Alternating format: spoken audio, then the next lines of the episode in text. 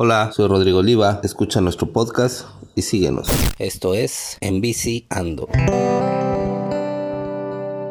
Don William, hoy le toca entrevista al equipo Roda Libre. Usted pertenece al equipo Roda Libre. Don William, me llama mucho la atención algo, don William. Don William Richard Whitney Yamauchi. Es correcto. Es correcto. Es correcto. Pero es mi nombre corto, ¿eh? Es un nombre corto. Así. Es una, son apellidos no tan propios de la región. ¿De dónde viene usted? Eh, ¿De dónde es originario? Cuénteme un poco de eso. Bueno, yo nací en la Ciudad de México, aunque mi abuelo, de parte materna, es japonés, es de los primeros migrantes japoneses que llegan a México y mi padre es de Estados Unidos, que vino a hacer un estudio sobre historia y pues bueno, aquí se quedó, aquí lo atraparon. Le toca nacer y crecer aquí en la. Ciudad de México. Entonces soy así como la paloma de las Naciones Unidas, ¿no? Ok, eso me parece excelente. ¿Y cómo llega usted aquí a, al Caribe, aquí a Chetumal? ¿Cómo, ¿Cómo llega? ¿En qué año llega? E- Esa es otra historia un poco más larga y más, este, eh, pa- para mí es interesante porque yo vivo en la Ciudad de México y estoy estudiando y por X motivo pierdo la mitad de un año escolar y para no perder ese, ese año escolar sin estar haciendo absolutamente nada, pues agarré una moneda y tiré, bueno, me decían en mi casa, pues ¿por qué no sales a conocer mundo? A ver qué tú quieres tan, que andas buscando la libertad y todo eso. Dije, bueno, pues bueno, agarré una moneda, dije águila para el norte, sol para el sur. Y pues cayó sol. Entonces me vine para el sur, eh, tardé unos cuantos meses en llegar a Chetumal porque no tenía un rumbo fijo y no tenía una fecha definida, ¿no? Cuando llegué aquí a Chetumal por azares del destino, me encontré con una persona que había conocido en la Ciudad de México y él me ayudó para entrar a trabajar aquí de forma inmediata, porque al- como al segundo día me lo encontré de estar aquí en Chetumal Ok. y me, me, que, me recomendó para entrar a trabajar en el Ingenio Álvaro Obregón. Y ahí entré y estuve unos cuantos meses allá y luego ya quise regresar a la escuela, regreso al ITECHE y bueno, ya empieza a ser la historia, ya me, me gustó quedarme acá, ¿no? Entonces ya no quise regresar a la Ciudad de México y llegué aquí muy chamaco, muy joven y joven me quedé también. Y cada quien habla de la feria según cómo le va. A mí me fue muy bien con la gente de aquí de Chetumal y por eso hice, por eso me quedé, va.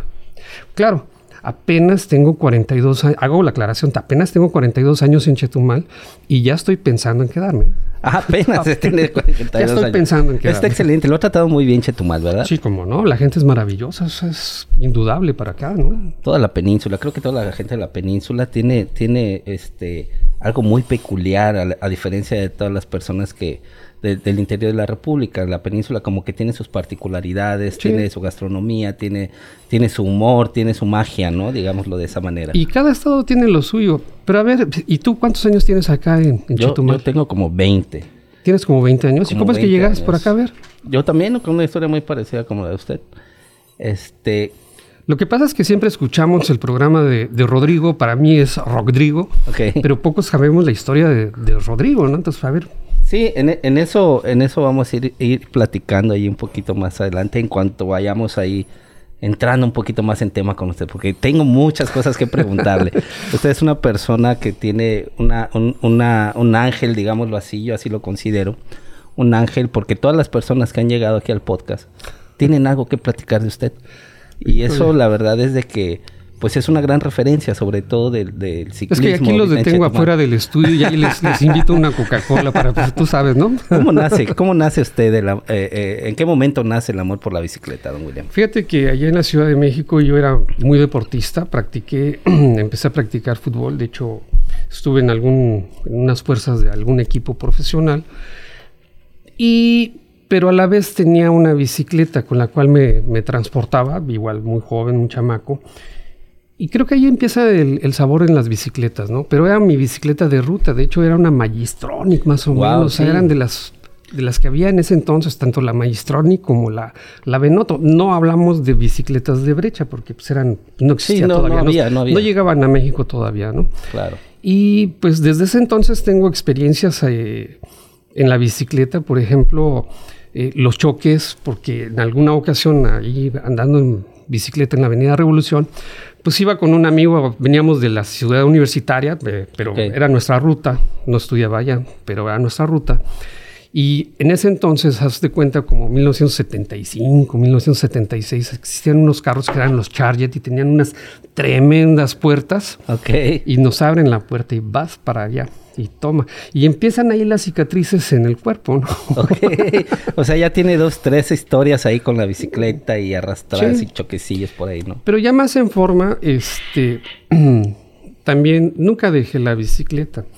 Eh, Aquí seguí practicando deporte, pero tuve una lesión en una rodilla y eso me llevó para que eh, después de la operación, para regresar a la bicicleta, pero de una forma ya más, más fuerte, porque es difícil caminar o correr. Y entonces había un amigo, un muy buen amigo, que es este Johnny Barudi, Ok. y él me decía, no, súbete a la bicicleta, este, eso te va a ayudar. Yo decía, no, pues cómo, si me duele la, la rodilla, ¿no? Y hasta que un día le hice caso y me subí a la bicicleta y dije, no, o sea, a los 800 metros más o menos me bajé ya no me podía sentar, como, como todo nos Sí, pasa, ¿no? claro.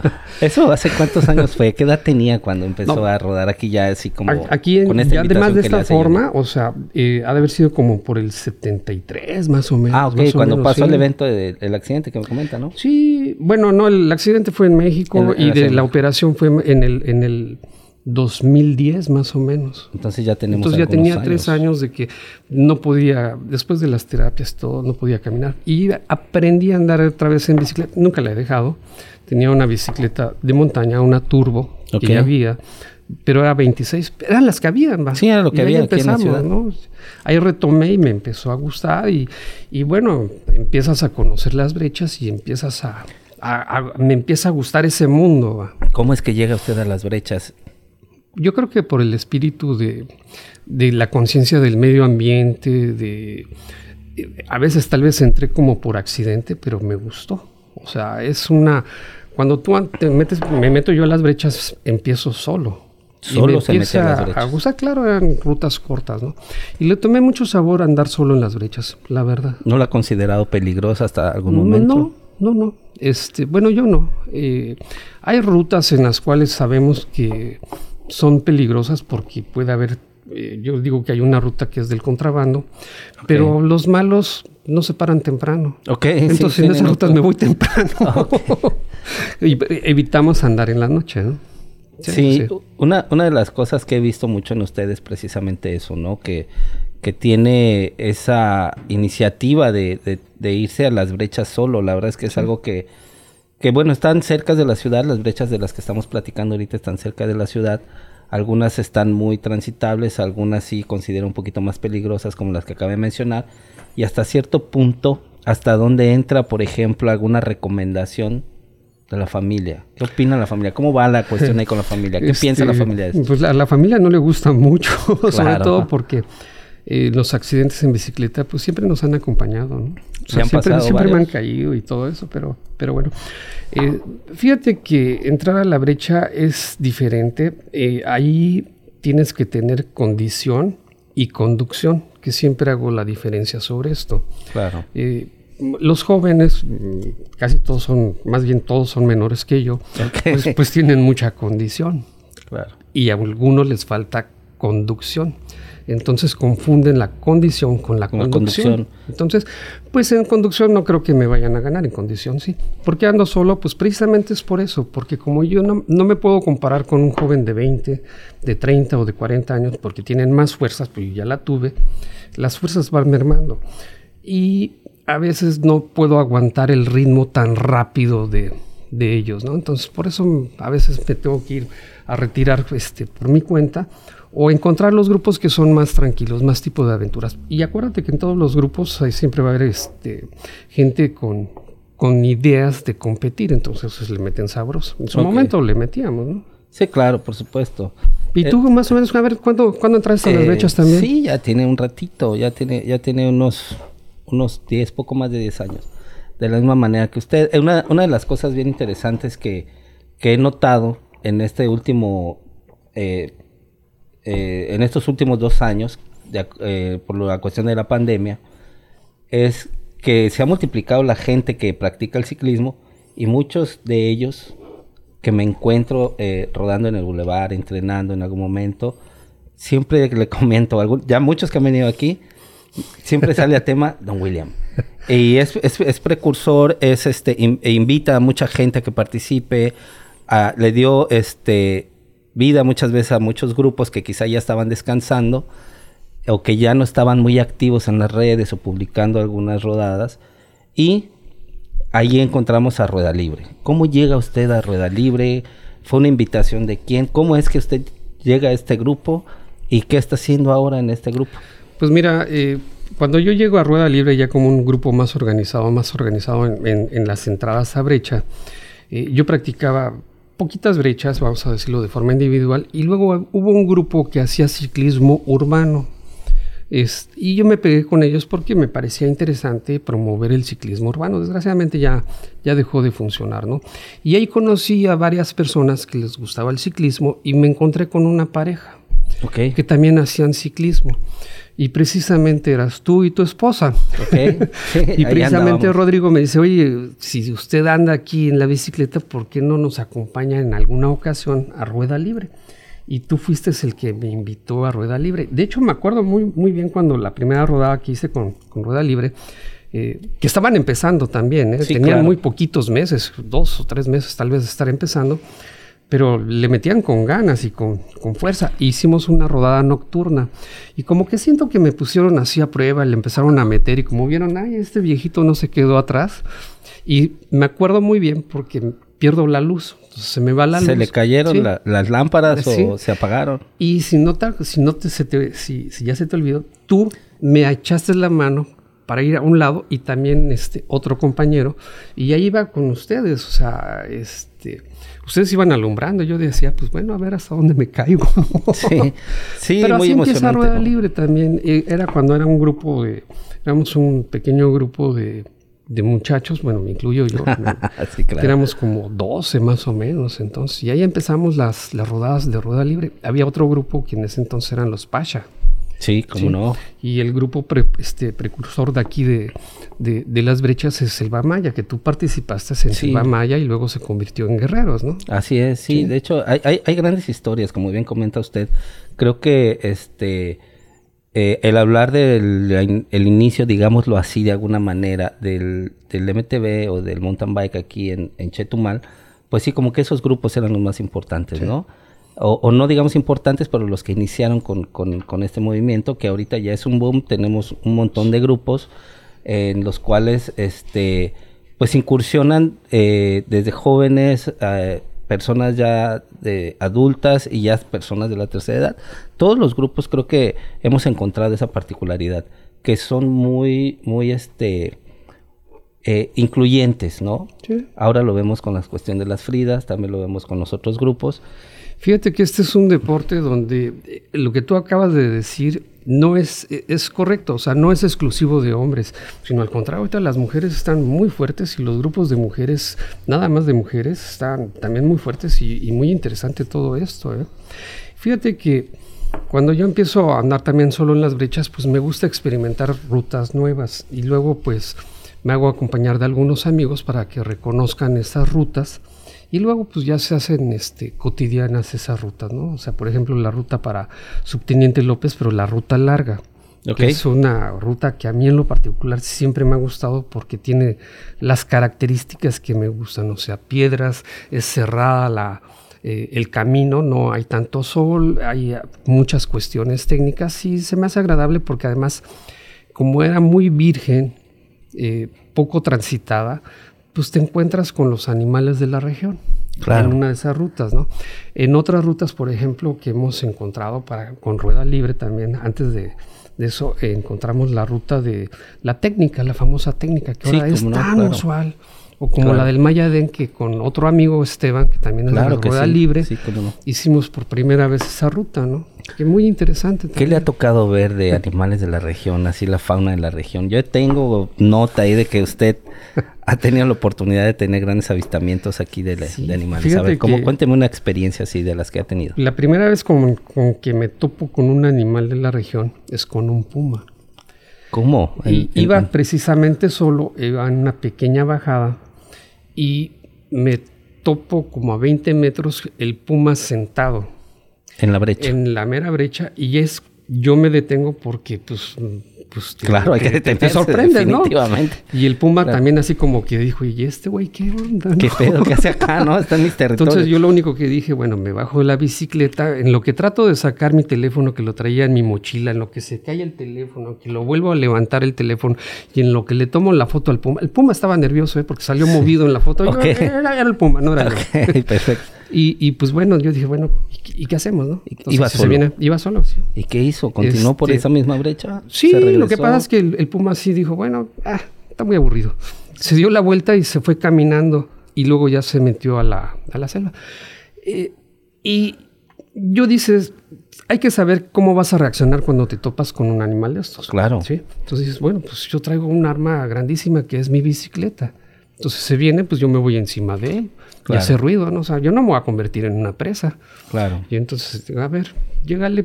A ver, Sí. a ver, a ver Sí. gatito, muérdele. Sí, definitivamente son fue, de las cosas con las que uno puede, Sí. puede Esa encontrarse. es la ¿no? primera vez que me topé con un felino. Porque también me he topado con, con los jaguares también. Ok. El- el- yo creo que la, la primera vez que me topé con un jaguar, iba en una rodada con, con otro compañero que es Omar Patocleto, hace Pat- muchos años. ok. Fuimos a una rodada delante de Bacalar, fuimos a por una zona arqueológica, ya veníamos de regreso, este, era un regreso como de 20 kilómetros, como al, como al kilómetro 10, por de- llamarlo así, me brincó el jaguar adelante de mí como a 3 metros, 4 metros más o menos. Entonces, Ah, caray. ¡guay! Omar venía allá atrás como unos 20 ¿De metros. qué ¿no? tamaño estaba No, ese? era un animal, era Ya era una- un adulto, ¿no? era un, adulto. macho alfa, yo creo. Bueno, yo así lo vi. Sí, me imagino que sí. No, sorprende. O sea, y se va caminando, se va corriendo el jaguar adelante de mí como un, ese sí como unos 20 o 30 metros. o sea, y luego se volvió a meter. Y yo pues oyendo, Omar, Omar, el jaguar. ¿En serio? Omar, ¡Ay, venía! apenas podía, ¿no? Y eso es cuando, por eso me gusta la- andar en las brechas, ¿no? Esa fue la primera vez.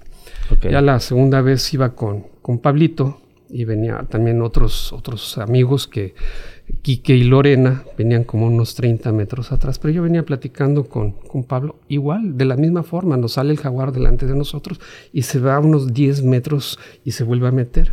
Entonces ahí sí nos paramos, Pablo y yo lo vimos y, y pues eso te hace el día también, ¿no? En ese Claro. momento como que se nos, como que de repente nos sentimos cansados y mejor nos regresamos. Ok. Como sí, que de repente te da el cansancio, ¿no? Y ya la tercera ocasión, en una ruta que muy cerca también, de, cerca de Chetumal, este, lo vi a lo lejos también. O sea, el, el jaguar, ¿no? Entonces, yo siempre he dicho que al jaguar le gusta que lo vean. Sí, porque se- lo hemos ido con grupos ¿no? De manera y vamos en la, en la brecha y, y escuchas el, el brinco de un animal de más de 80 kilos. Entonces, Claro. guay, ahí es. Entonces ya nos, arrejun- nos pegamos y ya andamos aquí más cautelosos. Pero Sí, también un poco más seguros, Sí. ¿no? Fíjate que del ocelote no lo he visto. Es uno de los pocos felinos que no he visto, pero sí he visto el jaguarundi. Y eso como... es el jaguarundi es el felino más, más chico que hay aquí en, en la península. Y ese lo veo muy, muy, muy seguido. Y hay una ruta que me gusta mucho, que me gusta mucho hacerla en la noche. Yo me estaciono por, por Whitefish y yo me voy rumbo a Shulja, Ajá. Sí, pero sí. por brecha. Ok. Y me gusta mucho estacionarme como eso de las 7 de la noche para irme, porque son rodadas nocturnas y es una ruta que a mí en lo particular me da confianza. O Y, sea, no y hay la mal. consideras segura, ¿no? Pues sí, ahí voy solo. Ok. Y es cuando se atraviesan los, los, este, los jaguarunes. Ahí he visto también mucho jaguarundi. Ahí he visto el cochino de monde también. Claro. Los famosos cochilocos, pero no el grupo, ¿no? O sea, esa es otra banda Esa es otra banda. Y los ereques, esa es infinidad también. Esas, los venados también, me ha tocado ver los venados. o sea, ¿Te acuerdas de la película de Bambi? O sea, del papá. Sí, claro. Así de ese tamaño, más Grandes. o menos. O sea, así grandes. Entonces, es bonito también. Se asustan, es un animal muy asustadizo el, el venado, ¿no? Y, y grita también. O sea, chilla, va. ¿Algún, De algún- víboras. Sí, ese es de lo más sí, común dentro de la brecha, ¿verdad? Que, que todo el mundo nos ha tocado ver quizá en algún Fíjate momento. que siempre he buscado encontrarme con el tapir.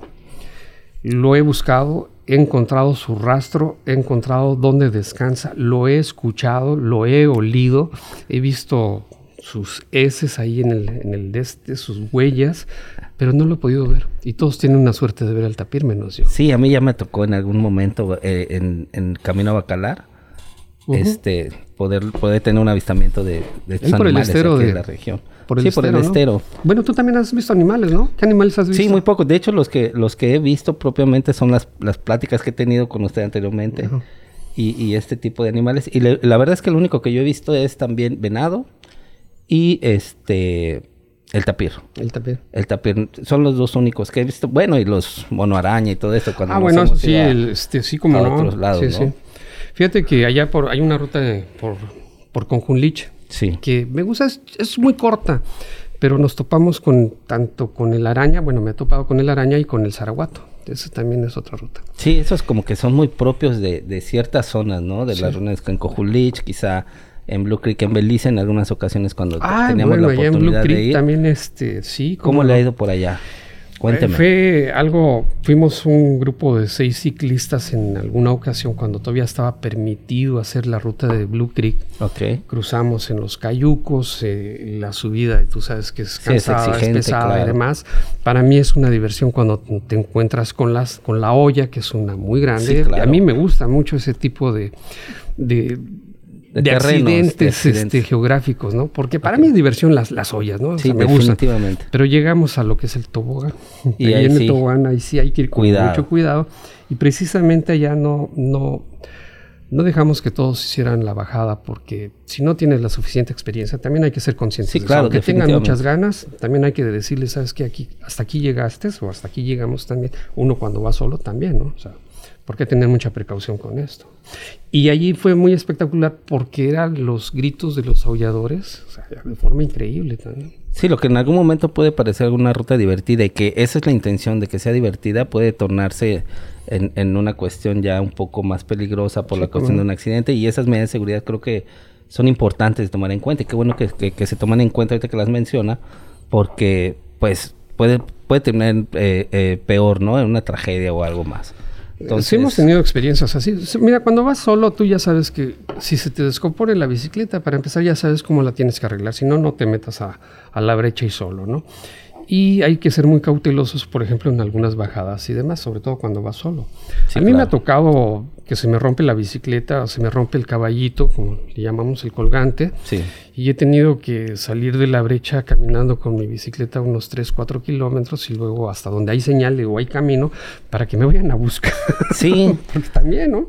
Es que en ocasiones hay situaciones que uno tiene que resolver en ese momento. O sea, el traer la herramienta, comentaban aquí algunos compañeros que han venido y que, y que han eh, venido a platicar aquí al podcast, que eh, no nada más es traerla, ¿no? Sino también es saberla usar. Saber utilizarla, Saber cómo emplearla, saber cómo en algún momento dado, si alguna pieza de la bicicleta, como en este caso el colgante trasero, Sí. falla, pues cómo poder, en realidad, poder eliminar el, el- el- el desviador y poder reparar y salir con, sin, sin ese, sin ese, este, sin esa parte de la transmisión de la bicicleta. Entonces, sí es bien importante también e- esa parte, ¿no? La seguridad de la bicicleta, traer la refacción adecuada y que bueno, en Y algún tu momento... propia pues, seguridad también, ¿no? Sí, en algún momento no podemos traer todas y cada una de las refacciones de la bicicleta, porque es imposible más que lo básico que ya podemos tomar en cuenta, que es la recámara y, Sí. y lo necesario, ¿no? Y, y fíjate que hay rutas que también son muy bonitas, pero a veces no las he podido terminar. ¿Por qué? Porque llegan las nubes de los moscos y ay, Guau. a correr. Ahí sí no te las acabas también, ¿eh? Esa es otra de las cosas. Fíjate que en una ocasión, adelante de Bacalar, rumbo a Reforma, me, me metí por un camino que iba a llegar a una zona arqueológica que estaba muy eh, escondida, porque no está rescatada, pero me dijeron, está muy bonita la ruta. Y después de los dos kilómetros, cuando vas en la selva, de esas selvas que te gustan, que te envuelven, que hay un techo de Que te y cobijan te prácticamente. cobijan, son las 12 del día y está oscuro. En ese momento, cuando dejas de escuchar el, el trinar de los pájaros, cuando dejas de escuchar que el viento se dejó de mover, cuando empiezas a, el, el- el olfato te empieza a decir que aquí hay un bicho grande, Ok. y es porque además los animales tienen sus olores muy Sí, sí, sí, peculiares, ¿eh? el- y el felino, hay unos Deja de su orín que, que huele, o sea, apestan, sí, sí. completamente. Y ahí es la única ocasión que he tenido que salirme de una brecha porque sí. Porque como- ya la sintió de, de como veras, que sentí así como que se me arrugaban las ganas. sí, de continuar. Es que ahí es donde, donde yo, este, la verdad es que yo no soy tanto de meterme a las brechas solo. Las que llego a hacer es porque están demasiado transitables, porque este sí considero que hay que tener cuidado, alguna Sí. caída en algún, en algún este, en algún terreno eh, eh, que pueda ser eh, resultar peligroso y que te llegues a fracturar, por muy solo que vayas, hay que recordar que para salir de ahí luego con una lesión de esa magnitud, entonces sí, sí considero que es bien importante. O si, o si va uno solo, quizá un buen mecanismo sería avisar con un mensajito ah, sí. al grupo que pertenecemos, voy a hacer esta ruta para poder este eh, cualquier cosa que no llegue a tiempo o algo, pues al menos haya un indicio de, de dónde, dónde estuvo la última vez. Hacemos. Tengo un grupo de amigos también que les mando por dónde voy, ¿no? O sea, sí. Ya, ya, saben ellos también. Este, porque sí, ante todo, cuando vas solo hay que ser cauteloso. También cuando te pierdes. Claro, por supuesto. Yo me he perdido también en la brecha. Sí. Pero cuando me meto al monte... ¿Cómo le pasó? A ver, cuéntame, ¿cómo estuvo? ¿Cómo estuvo esa pues parte? Pues yo iba en un camino que más o menos eh, llegaba a conocer pero de repente vi una pequeña entrada así como de carro, de 2, 3 metros, o sea, tal vez a lo mejor se metió un carro por ahí. Y luego vi una pequeña vereda, dije, alguien caminó por acá, cuando ves la, el, pasto que está pisado y demás. Y pues ahí me fui como unos 50, 60 metros, cuando ya no pude andar en bicicleta, dije, vi un claro a lo lejos. Entonces dije, pues me voy a ir caminando a ver hasta dónde voy a llegar, ¿no? Y pues me aventé bastantes metros, así como unos... Eh, pues no sé, a lo mejor medio kilómetro más o menos. Entonces cuando dije, no, pues aquí ya no, no hay nada, porque así es como se hacen las rutas de exploración, ¿no? Definitivamente hay que caminarlas, hay que conocerlas. Digo, me voy a dar mi vuelta en 180 grados para regresarme exactamente igual. ¿Por pues, donde pues, vino? no la di en 180 grados, la di tal vez como en unos 100 grados, 90 grados y me fui para otra parte. Y ya no encontró el camino de Y yo dije, guay, y como estás en la selva, pues el sol no te alumbra muy bien, entonces como que empieza a haber una pequeña desorientación, pero eh, me ubiqué rápidamente, claro, salí al, camino principal como a unos 800 metros de donde había entrado, pero pues, pues bueno. ya era bastantito, sí. se hubiera desorientado más y si avanza, ¿no? Y, y, fíjate que también cuando te encuentras los huesos de animales, una vez me encontré con los huesos de un, pues yo digo que de un pequeño becerro, ¿no? O sea, todo roído, o sea, es cuando dices, aquí andan los felinos también. Sí, entonces ahí es donde hay que tener todavía más cuidado. Y también, como tú dices, la seguridad ante todo. Recuerdo, tú, ibas con una rodada de un grupo que estaba empezando en su momento, que, se estaba conjuntando y fuimos o les enseñamos la ruta de, famosa ruta de paraíso. Sí, claro. Cuando una muchacha se accidentó. Y ahí sí, los accidentes pasan. Y... y... hay que tener mucha calma y saber mandar. Yo recuerdo que en ese momento a dos ciclistas que eran buenos les dije, se van a buscar ayuda y otro por el teléfono pues, con para pedir la ambulancia y para pedir la patrulla para que llegaran, porque si era una situación difícil, ¿Cómo se, ¿Cómo se prepara un grupo, don William? En este caso, por ejemplo, en esa ocasión que menciona el accidente, ¿cómo se prepara un grupo para, para, para resolver o para auxiliar a la persona que en ese momento pues ha sufrido el accidente? Pues mira, siempre tratamos de que en los grupos ya más organizados alguien lleve algo de, de botiquín, ¿no? Primeros auxilios. De primeros auxilios. Por lo regular es cuando te caes, este este, algún raspón o demás. Eh, a mí no me ha tocado que alguien se haya fracturado. hemos estado en rutas donde son con una técnica que tienes que tener una técnica porque si no si te rompes toditita la maceta. entonces sí. Y siempre debe de haber alguien que, que sepa cómo, cómo ayudar. Eso lo tenemos que tener muy en claro. Eh, llevar lo, esencial y no perder la calma, ante todo. Creo que ese es un factor bien importante. Eh, mantener la calma y así como mencionábamos la cuestión de, de las herramientas para poder emplearlas en la reparación de la bicicleta, creo que aquí todavía estamos hablando de un tema todavía más, más interesante que es el saber utilizar y cómo emplear los, mecanismos y medidas de seguridad al momento de que hay una cortada, al momento de que pueda haber quizá una fractura y, y qué hacerlo. O sea, creo que sí es bien importante tocar estos temas ya que este, no es nada más llevar, comprar el botiquín, meterlo, porque también si no tengo el conocimiento básico para poder aplicar eh, lo que se va eh, eh, o auxiliar a la persona que en ese momento requiere la atención, pues no me va a servir de nada traer el botiquín, ¿no? Entonces creo que han tomado cursos de, de, primeros auxilios en algún momento o con alguien que, tenga ese conocimiento. pero lo más básico, ¿no? Para poder resolver una situación en el momento. Mira, yo creo que todos los ciclistas nos hemos caído. Sí, claro. Y, y los ciclistas que tenemos muchos años nos hemos caído. Yo recuerdo un, un buen amigo que se fue a su trabajo, es así, tú sabes, así muy salsa, yo, yo soy este, de los buenos, de repente se derrapa y, pues no te rompiste las costillas, rock. sí, tuve una fisura de costilla porque pues eh, lo utilizaba como medio de transporte y me iba, me iba a mi trabajo en, en, bicicleta y pues, sí, en cualquier, por eso lo menciono, o sea, porque por ejemplo, platicar todos este tipo de anécdotas y de experiencias, tanto como Sí, lo sí. que es el encontrar y el tener avistamientos de animales propiamente en la región y tener este tipo de accidentes, pues tenemos que saber cómo resolverlas, ¿no? Mira, es bien importante el casco de seguridad, protegernos los ojos ante todo también, los guantes de, de dedos completos. Eh, yo uso rodilleras porque mis rodillas están deshechas también, llenas de cicatrices y demás. Eh, yo recuerdo en una rodada que nos íbamos, eh, un grupo de amigos, dijimos, pues vamos a, a comernos una pizza a Guaypichi, salimos, ¿no? Y mi hija eh, iba de barredora en un vehículo. Ok. Y saliendo de la ciudad, una madera se traba en mi, en mi bicicleta, la pisé y se trabó y hice lo que es el escorpión, ¿no? Hacia o el sea, frente. bonito, hacia el Hizo frente, su freno automático. ¿no? Pues ya nada más si agarró, bajó mi hija, subió mi bicicleta y a la clínica, pues ¿qué más? Ya no fueron Pues, a las pizzas. Los demás sí. Los demás sí. Bueno, y, y- y su familia sigue apoyando el hecho de que siga practicando el deporte peligroso. Es peligroso. ¿Cómo te lo, cómo te lo explico? Es que creo no están que muy contentos. Sobre todo, no les gusta, eh, la- es una realidad que, que salga solo. Y si voy a salir solo, me piden que sea en rutas cortas y que siempre tenga comunicación. ¿Sabes? Sí. No lo- así, mm, Pues sí, creo que hay que tomar en cuenta esas. Creo que hay que tomar en cuenta Yo, esas yo siempre salgo con el lobo. siempre digo, no, voy con el lobo, ¿no? no, Aunque el lobo Lobo no lo también es un gran personaje que también, este, Muy solidario. Vamos a, vamos Hay- a hay- invitar hay- también al lobo, ¿no? Mira, en, todos los grupos eh, hay unas, eh, siempre hay un guía, hay un intermedio que va subiendo y va bajando y siempre hay una barredora. Eh, los intermedios son, van viendo cómo van adelante, cómo van viendo atrás y la barredora es el que sabe de algo más o menos de mecánica. Por si alguien se, se auxilia y demás. Eso es parte de los grupos, ¿no? Que siempre haya una comunicación. Cuando hay rutas donde hay bifurcación del camino, ha- hacemos claro. las paradas para que los demás nos alcancen y luego seguir. Así era Rueda, este, Rueda Libre.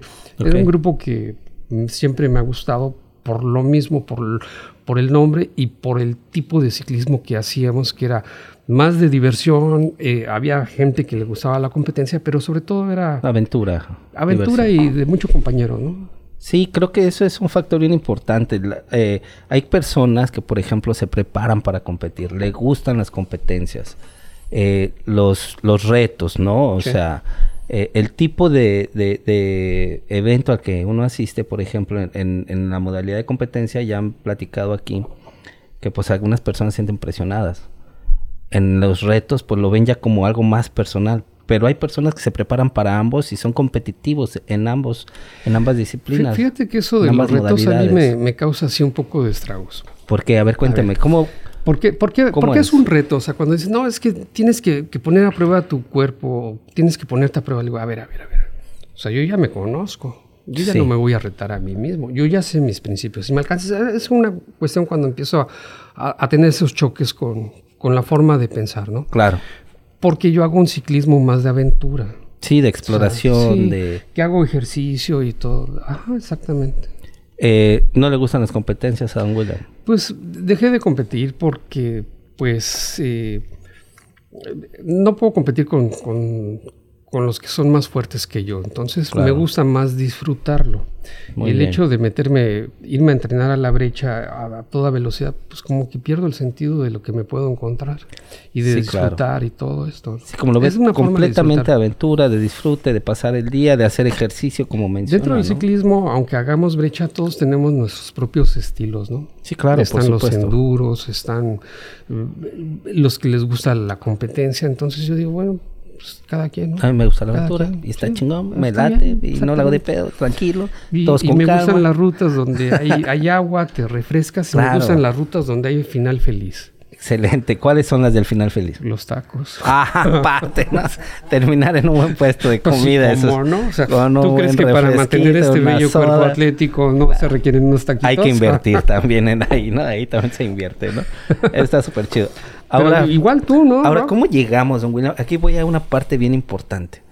Y ahí es donde sí me gustaría, este, que nos detallara esta parte del invitar a toda la gente que se encuentra a su paso en el bulevar. Usted sale casi todos los días al bulevar.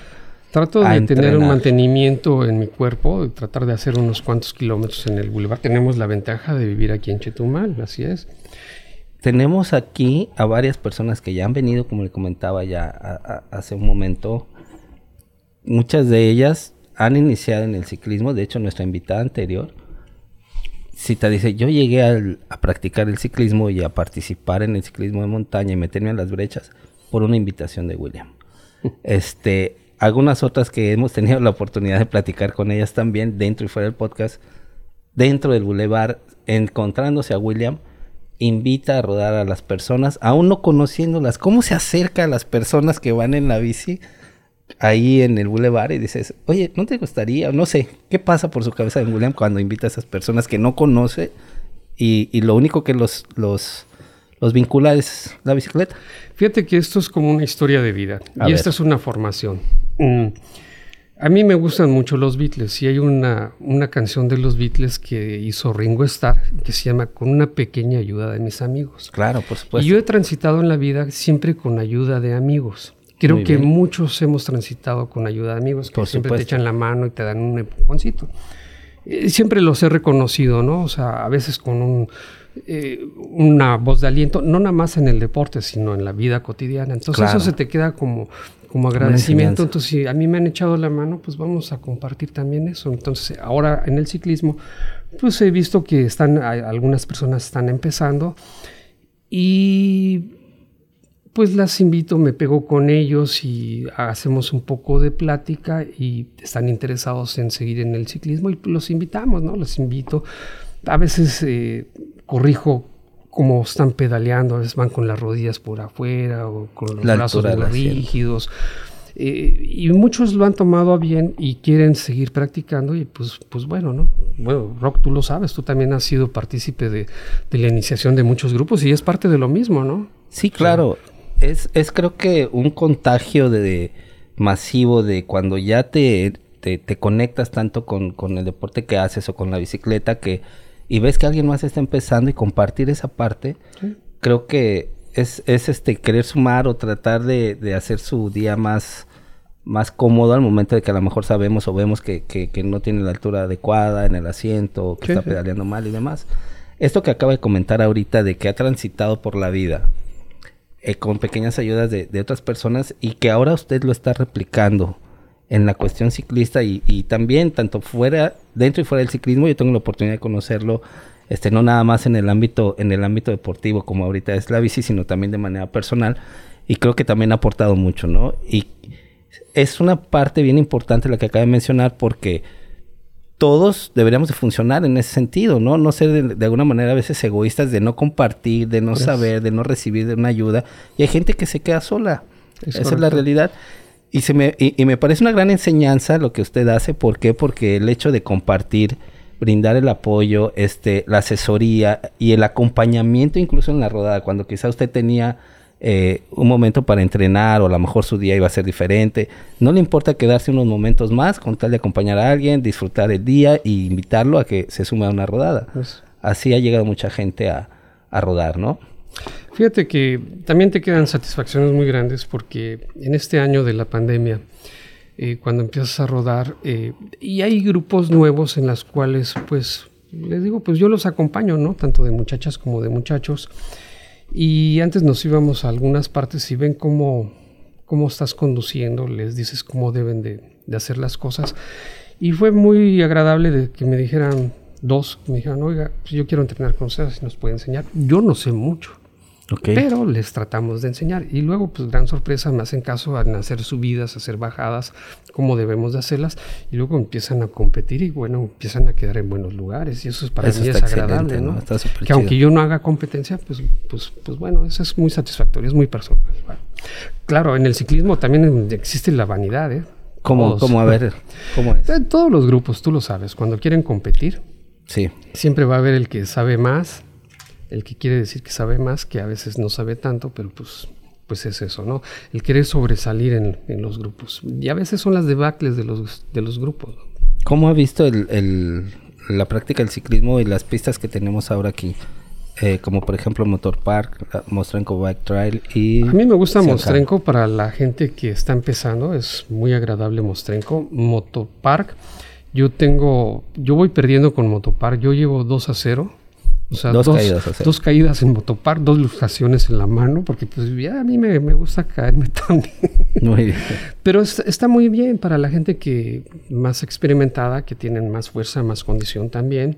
Ya está más, eh, un poquito mejor eh, la pista. Antes estaba un poco más sucia, que por eso fueron algunas caídas. Y, y, bueno, hay, hay, rutas como las disfrutábamos, las de Cayuco Maya, ¿no? En las tardes, noches con la lluvia. ¿Te acuerdas cuando íbamos allá? Las de Bacalar. Las de Bacalar. Indudablemente, ¿cómo no, cómo no este, recordar esa ruta de Cayuco Maya que tiene de todo un poco, ¿no? Tiene tanto terreno accidentado, piedras, subidas, descensos. ¿Cuál es la que te ha gustado más? Pues la verdad es que a mí me gustan todas. Bacalar, que la tenemos muy cerca, a mí me parece increíble que tenga de todo un poco y que estemos enfrente de la laguna de Bacalar. Además, ¿no? Creo que tenemos todo para, para poderlo practicar, seguirla, seguirla visitando y este... ¿Y cuál crees que sea la más complicada para ti? Pues es que son muchas, don William. Yo la verdad es que no he tenido ya esa... Me he salido un poquito de, la cuestión del entrenamiento y todo por algunas cuestiones personales, sin embargo también pedaleo dentro de mis tiempos. Y creo que la más complicada ha sido la de Blue Creek. La exigencia que tiene, el nivel, eh, varias, varias. Sí ha habido varias rutas. Don William. ¿Y la que has disfrutado más a ver? Híjole, creo que los retos de la venganza de la luz, creo que los he disfrutado. ¿Los has disfrutado o los has También he sufrido, pero al final, pues creo que me ha quedado una gran satisfacción. Han quedado ahí, estoy pendiente para acudir al reto del tapir que organiza el buen Ricardo, a ver si el próximo año ya estamos ahí ya presentes, apoyando todo este tipo de eventos. Pues hay, hay que ir por allá también de forma individual, ¿no? Sí, hay que conocer, definitivamente hay que conocer. Que así hacemos, algún, así hago yo algunas rutas que no conozco este, yo contrato un guía y el guía va en su moto y yo voy atrás de él en, mi bicicleta y así es como conocemos las rutas también. ¿eh? Sí, definitivamente. Don William, ¿cómo invitamos a más gente para que se siga sumando aquí al deporte de ciclismo de mountain bike aquí en Chetumal? Fíjate que con esto de la pandemia, sí. Eh, el año pasado cuando empieza la pandemia, pues había mucha mucha tensión, mucha falta de información, y había más desinformación que información. Y empezábamos a quedar todos muy estresados, ¿no? Eh, los que practicábamos algún deporte, pues estábamos en casa. Entonces, yo platicando con, un doctor y le decía, oye, yo este, practico el ciclismo. ¿Qué posibilidades hay de que yo pueda salir al bulevar? Pues no me voy a juntar con nadie. Me dijo, adelante, mientras no te vayas a estar abrazando y besando con, con los ciclistas y demás, pues no hay tanto problema. Y fue cuando empezamos a, salir otra vez al bulevar y empezó a salir la gente. Y, el hecho de salir era un desestrés de todas estas, de todos nosotros. Y había tiempo libre, entonces como que se empezó a correr la voz. Y hubo un incremento de ciclistas por pandemia increíble, grupos que se han hecho muy grandes, fuertes de todo tipo de, de edades, de profesiones y de todo. Y me ha gustado mucho eso. ¿Cómo invitarlos? Pues es un deporte agradable. La brecha es muy bonita. Tenemos un bulevar que podemos hacer deporte y podemos hacer un paseo, que está súper bien. O sea, no sé, invitarlos a que vayan, ¿no? Cuando yo me encuentro con la gente así que está empezando y en Chetumal nos conocemos casi todos. Y los que no nos conocemos, pues hay, te, hay que brindarles ayuda. Me he encontrado gente en el bulevar que tienen algún desperfecto y siempre ser amigables, o sea, en qué lo puedo ayudar o en qué la puedo ayudar y, te lo toman a bien, entonces ya te vas acompañando y, es como, como se vuelven a quedar en el ciclismo, ¿no? ¿Cómo contactan a don William para poder llevarlos a una rodada de principiantes y, y hay que dar toda la información para que le echen ahí un mensajito, cómo lo contactan, en dónde lo encuentran? Pues en las redes sociales, ahí estoy, ¿Cómo aparece? todo en ¿Dónde está más activo? Facebook. Este, yo soy más activo en Twitter, pero es más difícil. Sí, claro. Este, no, toda gente, no toda la gente está en Twitter, pero en el Face, ahí en el mi nombre, William, Richard Whitney Yamauchi, mejor conocido como Billy the Kid, hijo de JC James and Mama Baker, y último descendiente en línea directa del emperador de Zahualcoyotl. Perfecto, don William. Ahí queda la invitación para todas las personas que quieran venir, pedalear aquí en la ciudad, conocer las brechas, vivir un poco de la aventura que, que nos acaba de platicar aquí el buen amigo William. Conocer y los llevamos, este Rodrigo, porque sí, tú claro, eres por supuesto, para esto, ¿no? Por supuesto, claro, gracias por la invitación. Ahí vamos a estar. Vamos a, a, mencionar aquí algo bien importante. Me gustaría aprovechar este momento también. Ahorita que mencionó, y sobre todo porque toca el tema aquí importante de, de la flora y la fauna que tenemos aquí en la ah, región. ¿cómo no? Creo que también el hecho de que nosotros estemos practicando este deporte, las dos ruedas, y estemos eh, entrando a las brechas, es también una gran responsabilidad. No nada más es entrar, rodarlas, hacer uso de ellas, sino también vamos a preparar por ahí quizá un podcast con una buena amiga que tenemos en común, que es, Nancy, que esperemos que, nos esté escuchando, que, escuche el programa. Que también, la invitamos a un grupo. Claro, que también ella llegó también a un grupo de, de ciclismo. Así con la invitación que, que, tiene don William para que nos hable de todos estos temas, ya que ella es un especialista en los cuidados del medio ambiente y demás, de cómo poder proteger el impacto, reducir el impacto al medio ambiente y no y no maltratar estos lugares porque pues hay que protegerlos, ¿no? En realidad, lejos de... Que hay, grupos que hacen este tipo de rodadas. A mí me gusta y me cae muy bien un grupo de, Carrillo Puerto que son los Cruzop. He estado con ellos, he estado en la biosfera de Siancán y se han hecho rodadas en las cuales va una camioneta como retaguardia llevando bolsas negras para recoger basura precisamente. Y las vamos subiendo, lo que nos vamos encontrando lo vamos, las vamos recolectando la basura, porque no nada más es hacer ejercicio, sino también hay, como tú dices, hay que contribuir. Sí, hay que contribuir con el medio ambiente, creo que es un tema que tenemos pendiente, hemos platicado aquí de mucho de, esto, entonces vamos a darle con ese tema. Este, vamos a recordar que nos sigan en nuestras redes sociales, estamos en, en el canal Todos HD con el programa Enviciando, tenemos más contenido ahí. También nos pueden encontrar en la plataforma de Spotify con los podcasts y página de Facebook, Todos HD. Don William, un gusto tenerlo con nosotros en el podcast.